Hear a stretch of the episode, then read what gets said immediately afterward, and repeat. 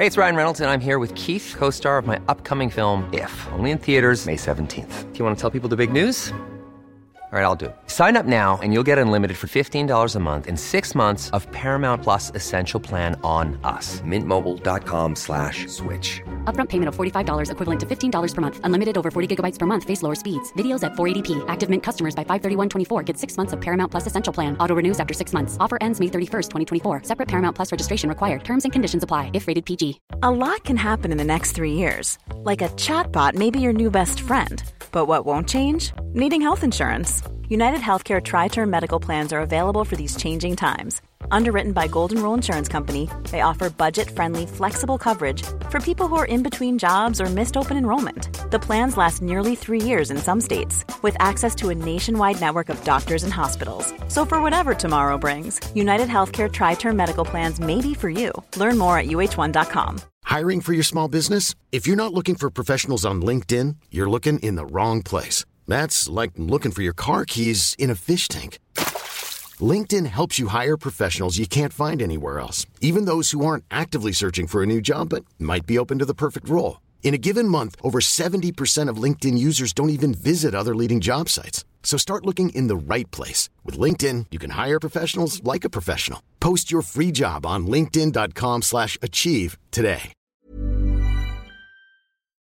Like, shares, friend requests, emails, notifications, updates, alerts, tweets, advert, advert, advert, adverts in schools, adverts on police cars, adverts on every screen, endless scrolling, emotional headline, capitals, stop, must attach. Must go for a run, must run further and faster than yesterday, must go, go, go, must relax. Watch a film, a T V show. Which one? Endless scroll, email from work, email from Auntie Linda, stop. Meant to be relaxing. Play a game, play Tetris, stop. Uber Eats, fifty percent off. Let's watch this short first, it will only take thirty seconds. Stop. Welcome to the attention economy. It's a world where our attention is currency, where our capacity for concentration is competed for, bid on, captured and grabbed, where corporations spend billions on the latest tricks to draw our eyeballs and to perk our interests. The attention economy is everywhere. Stress, anxiety, frustration are all on the rise worldwide. Is it the attention economy that's draining us of our energy to resist? Our attention merchants draining us of our willpower? It's the constant noise detrimental to our mental health, shrinking us down into insignificant nubs in an increasingly chaotic world. Maybe it's time to resist. I want to show you how the attention economy developed, the tricks that are used, what privacy used to look like, why it's important to carve out some space for ourselves and how to do that, because privacy was once sacred. The sanctity of the self was once important. Now, companies compete in a race to the bottom of tricks to grab our attention, targeting emotions, feelings, words, ideas, triggers that are increasingly difficult to resist. You might think you're immune, but are you? A study of one hundred million articles on Facebook found that the most common headlines included phrases like, "This will make you cry," "People are freaking out," and "You'll be shocked to see." When radio became popular at the beginning of the twentieth century, people were shocked to even contemplate the thought of an advertiser's voice in their homes. In nineteen twenty-two, President Hoover said that it's inconceivable that we should allow so great a possibility for service, for news, for entertainment, for education, and for vital commercial purposes to be drowned in advertising chatter.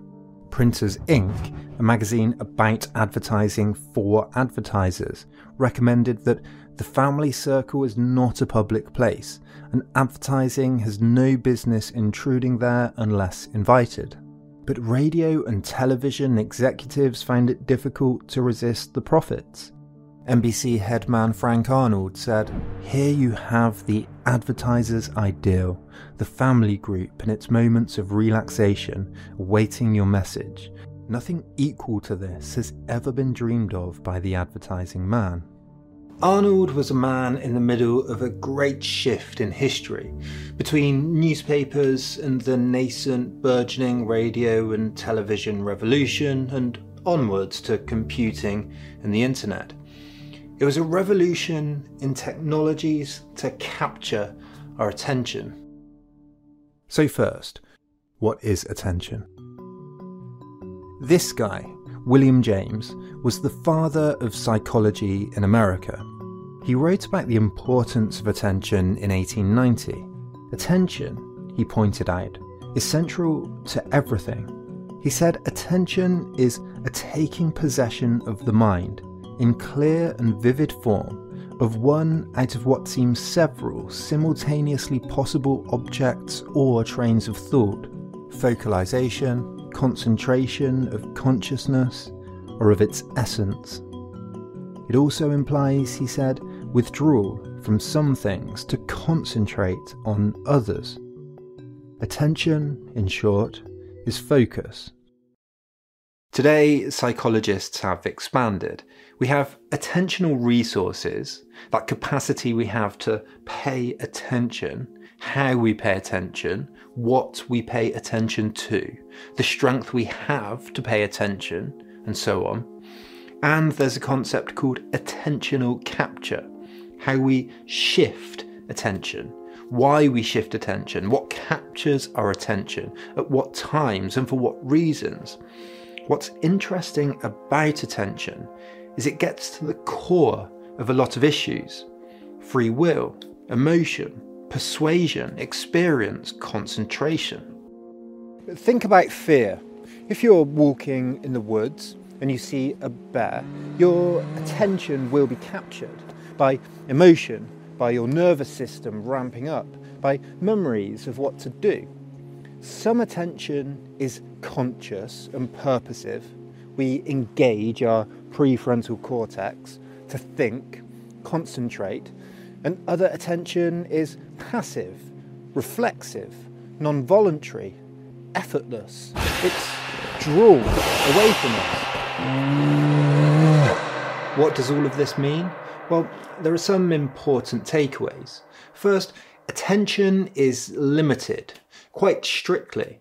We can only really focus on one or possibly two things at once, and only a finite number of things throughout the day, and even, of course, through our lives. We pay attention, suggesting paying a cost for our time. And second, we can both control our attention and it can be captured. Excuse me. Hello? Yeah, yeah, can do. Yeah, yeah, sure, yeah. Harold Innis summed up the question quite neatly. Why do we attend to the things to which we attend? The concentrating or capturing of attention can, of course, take many forms. We might listen to someone we want to learn from, watch something with good reviews, log on to social media to connect with friends and family, or choose to attend to something in the present, in the moment. But the idea that attention can be captured using specific tricks, words, ideas, methods, emotions, is relatively new in history. Tabloids, notably the New York Sun, founded in eighteen thirty-three, and its rival the Herald and their cousins over in Britain, were some of the first commercial enterprises to feature stories designed to capture attention through emotions. They featured murder, scandal, and sensationalism. One report from the Times said that in the Herald's first two weeks, the paper featured three suicides, three murders, a fire that killed five persons, an accident in which a man blew off his head, descriptions of a guillotine execution in France, a riot in Philadelphia, and the execution of Major John Andre half a century earlier. A few decades later, in the eighteen sixties, giant, colourful posters began appearing all over Paris. Some were seven foot high. and they used new printing methods that could produce sharp lines and bold colours. One journalist wrote that they were luminous, brilliant, even blinding, using vivid sensations and intense emotions. Their designer, Jules Cheret, was called a master of blazing modernities. He was awarded the Legion of Honour and had imitators across Europe, leading to a continent-wide poster craze, as it was called. One writer said that Paris was hardly more than an immense wall of posters scattered from the chimneys down to sidewalks with clusters of squares of paper of all colours and formats, not to mention the simple inscriptions. A group called the Society for the Protection of the Landscape and Aesthetics of France was formed. They waged war on what they described as the ugly posters that you just couldn't get away from. In the end, the authorities banned many billboards, regulations came in, and the posters were taxed and curtailed. Back in the news of America, those new headlines and cheap tabloids were used to sell a craze as commonplace as the posters were becoming in Paris. They were called patent medicines, and they were treatments to cure all of your ills. Clark Stanley was the most famous.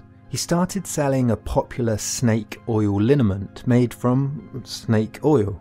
He described it as a wonderful pain-destroying compound and the strongest and best liniment for cure of all pains and lameness. And these medicines were everywhere, elixirs of life, made up of secret ingredients by doctors and scientists. In nineteen oh five, Collier's magazine published a now famous report on the snake oil salesman called The Great American Fraud. It was hugely influential, and it said, "Gullible America will spend this year some seventy-five millions of dollars in the purchase of patent medicines. In consideration of this sum, it will swallow huge quantities of alcohol, an appalling amount of opiates and narcotics, a wide assortment of varied drugs ranging from powerful and dangerous heart depressants to insidious liver stimulants, and far in excess of all other ingredients. Undiluted fraud. For fraud, exploited by the skillfulness of advertising bunco men, is the basis of the trade." Collier's reporting led to the first Food and Drugs Act in nineteen oh six, banning misleading claims and cracking down on the con men. But ad men had learned that targeting ailments and illness and existential fears using bright poster colours and emotive language was key to grabbing consumers' attention. The advertising industry flourished. James Rorty, once an ad man himself, wrote a bestseller on how those trying to grab attention had to degrade themselves in doing so. He wrote, "The ad man inevitably empties himself of human qualities. His daily traffic in half-truths and outright deceptions is subtly and cumulatively degrading. No man can give his days to barbarous frivolity and live. An ad man don't live. They become dull, resigned, hopeless, or they become demonic fantasts and sadists." Another bestseller, Vance Packard's nineteen fifty-seven The Hidden Persuaders, warned of the large-scale efforts being made, often with impressive success, to channel our unthinking habits, our purchasing decisions, and our thought processes by the use of insights gleaned from psychiatry and the social sciences. Typically, these efforts take place beneath our level of awareness, so that the appeals which move us are often, in a sense, hidden. The result is that many of us are being influenced and manipulated far more than we realise in the patterns of our everyday lives.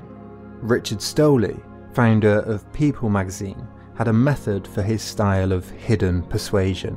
He said that the faces on the cover of People magazine had to be recognisable to eighty percent of the public.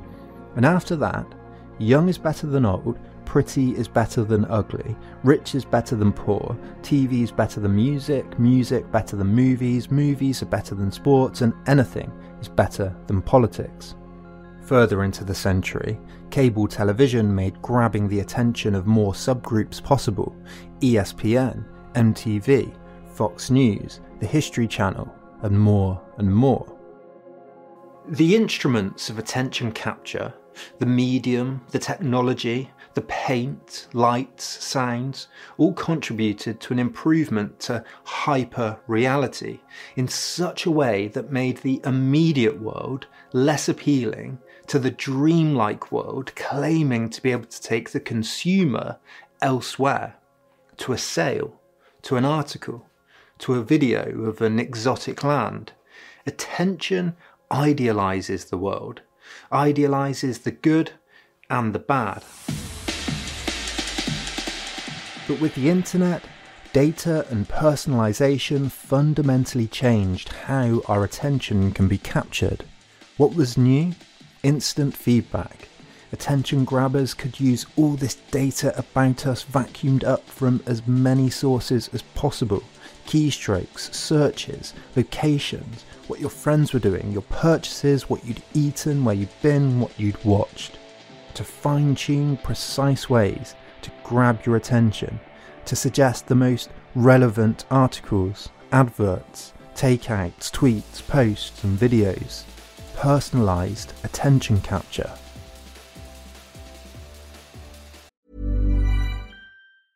A lot can happen in the next three years. Like a chatbot may be your new best friend. But what won't change? Needing health insurance. United Healthcare Tri-Term Medical Plans are available for these changing times.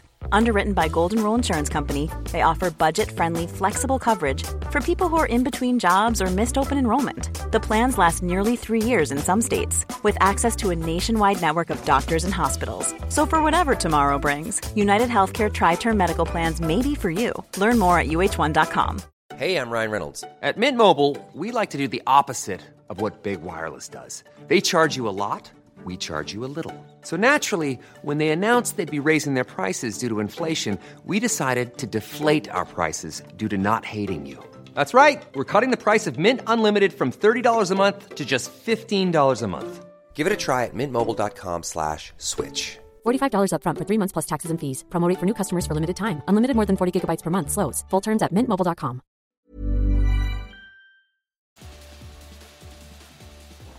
You might be thinking, so what? The more personalisation, the better. The more relevant the offer, the better. We live in an abundant modern landscape surrounded by good things, products, information, social networks. Why is this a problem? Choice, after all, is a good thing. How can we think through the downsides then?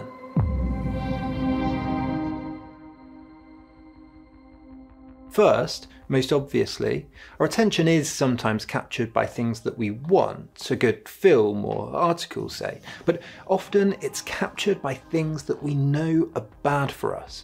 And second, can our own attentional resources, our capacity to attend to the things we want to attend to, be drained or captured or stolen with such ubiquity, with such all-encompassing frenzy that we become lost to what our true needs are, what our own sense of self is, our own personhood. Imagine that you live in a polygon, surrounded by doors and windows. One door has your friends in, another is full of windows to different parts of the planet, the universe even. Another full of people talking about the news, another shops, another movies. What a wonderful thing. A good thing. But we're evolutionarily wired to want more of a good thing. And like doors full of sugar, these doors knock. They call us, entice us. Corporations spend billions of dollars trying to improve and decorate these doors and windows. They try and make them seem like theirs are better than others, more urgent to attend to than others. Reed Hastings, C E O of Netflix, said, "At Netflix, we're competing for our customers' time, so our competitors include Snapchat, YouTube, sleep, et cetera" One obvious problem with living in the polygon is that you're surrounded by constant knocks, stimulation, notifications, emails, requests for your time. And distractions not only distract at the moment the distraction happens. Studies have shown that your brain trains itself to predict distractions, and so will distract itself in anticipation before the distraction happens. Like expecting that a friend is about to knock on the door in the next few minutes, or predicting that this is about the time you get an email from your boss, or that feeling of waking up just before your alarm goes off. So the more you surround yourself with distractions, the more your brain will interrupt itself from what it's doing, and the harder it becomes to concentrate on the things that matter. It takes ten to fifteen minutes to get into a state of deep focus, a flow state, and only a second for your attention to be grabbed away from it. One study found that being in a distracted environment lowers I Q scores by about ten points. When we're trying to concentrate in the polygon, whether that's reading, working, watching a film, spending time with family, the temptation to look to the windows is enormous. The average person looks at their phone one hundred fifty times a day and touches it. This includes picking up, touching in pockets and swiping as well, around two thousand five hundred times a day. Our attentional resources are drained. We're pulled this way and that by powerful magnets, temptations, siren songs, by sugars, by drugs, by the use of red, by bold emotional language, by the need to keep up, by the need to be liked. The attention economy is an overdetermination, a dizziness, a promise of freedom to pursue desires that ends up as a new type of slavery to our deepest desires. So distraction in itself can be corrosive. And the methods of attention grabbing are only getting better, more persuasive and more enticing. The game is rigged against us. I want to talk about how the psychological tricks attention grabbers use are linked to modern addictions in the next video. But for now, why is it important to escape from the constant competition for our attention and the pathways that leads us down? And how can we do that? Now, there's two solutions: leave the polygon or attend to the polygon. The centre of the polygon should be where your personhood thrives. Instead, essayist William Dershowitz points out, you are marinating yourself in the conventional wisdom, in other people's reality, for others, not for yourself. You're creating a cacophony in which it's impossible to hear your own voice, whether it's yourself you're thinking about or anything else. The Global Emotion Survey, taken every year, reports that levels of sadness, worry, anger and stress, and particularly stress, are increasing year on year, and by almost fifty percent since two thousand nine. Of course, a lot of things have likely contributed to this, but is the increasing prevalence of smart devices, of always being online, causing overstimulation that leads to a new type of modern or postmodern stress? The term stress, after all, comes from physics, the amount of pressure on an object, the stretching of an elastic band that might be about to break. Is the attention economy the cause of quiet quitting, not doing all the extras a job demands of you, the dropping out of the rat race, the moving out of cities, a response to power lunches, to always being online, to responding to emails and doing one more bit of work at ten p m, of tweeting about the latest news at one a m, of constantly keeping up with every friend? Ethicist James Williams writes that we experience the externalities of the attention economy in little drips, so we tend to describe them with words of mild bemusement like annoying or distracting. But this is a grave misreading of their nature. In the short term, distractions can keep us from doing the things we want to do. In the longer term, however, they can accumulate and keep us from living the lives we want to live, or even worse, undermine our capacities for reflection and self-regulation, making it harder, in the words of Harry Frankfurt, to want what we want to want. Thus, There are deep ethical implications lurking here for freedom, well-being, and even the integrity of the self. As James points out in his book Stand Out of Our Light, technology should function like a G P S for our goals, guiding us, showing us the latest information about our interests, keeping us updated with what's important. But imagine if our real G P S took us down wrong paths instead of to our destination, to a sale at a department store, rather than to our grandma's living alone. Should we just turn off the sat-nav then? The painter Agnes Martin, talking about the hippie lifestyle, disagrees.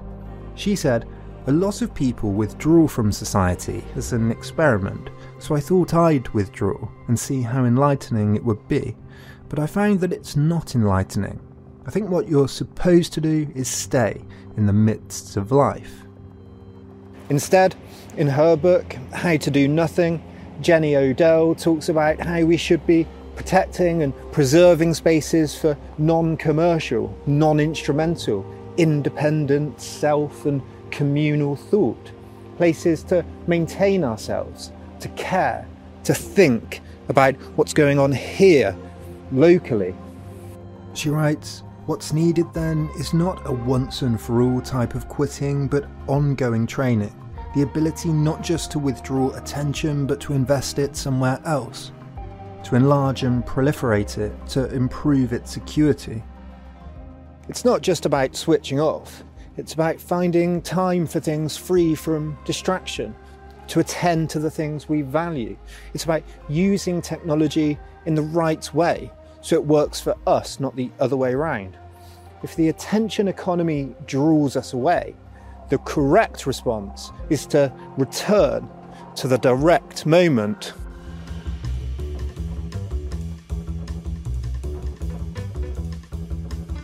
One of the most transformative features of modern life is the separation of time from space.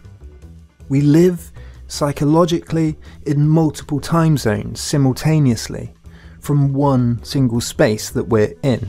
We have clocks, maps, calendars, timetables. We have information technologies like newspapers and televisions and the internet that transport us. All these modern inventions, they're used to take us out of the moment, out of the space that we're living in.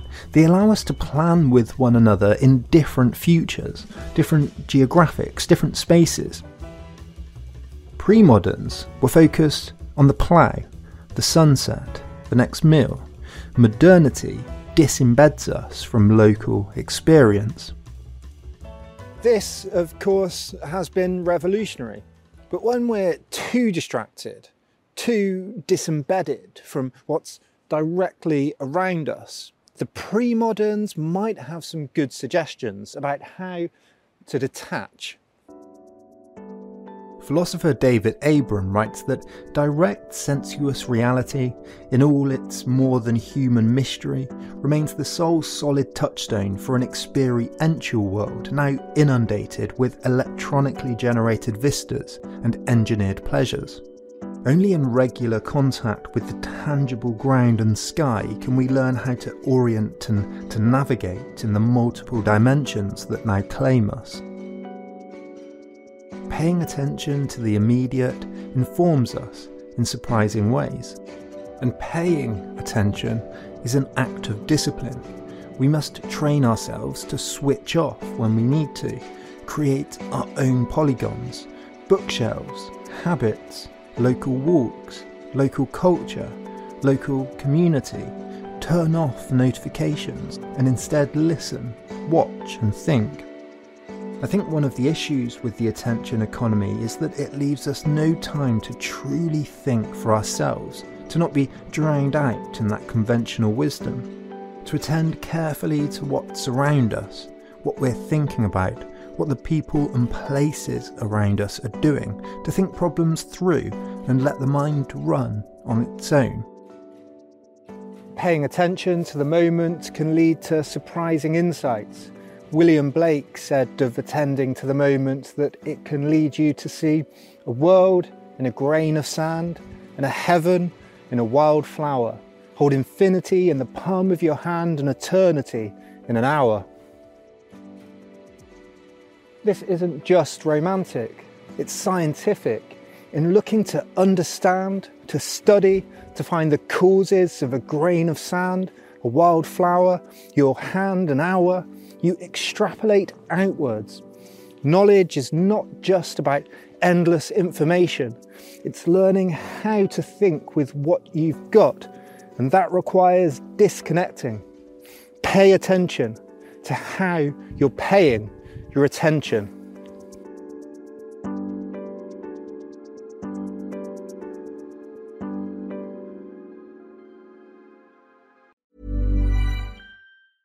Hey, it's Paige DeSorbo from Giggly Squad. High quality fashion without the price tag. Say hello to Quince.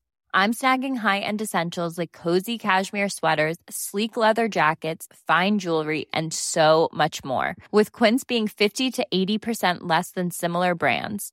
And they partner with factories that prioritize safe, ethical, and responsible manufacturing. I love that. Luxury quality within reach. Go to quince.com slash style to get free shipping and three hundred sixty-five day returns on your next order. Quince.com slash style.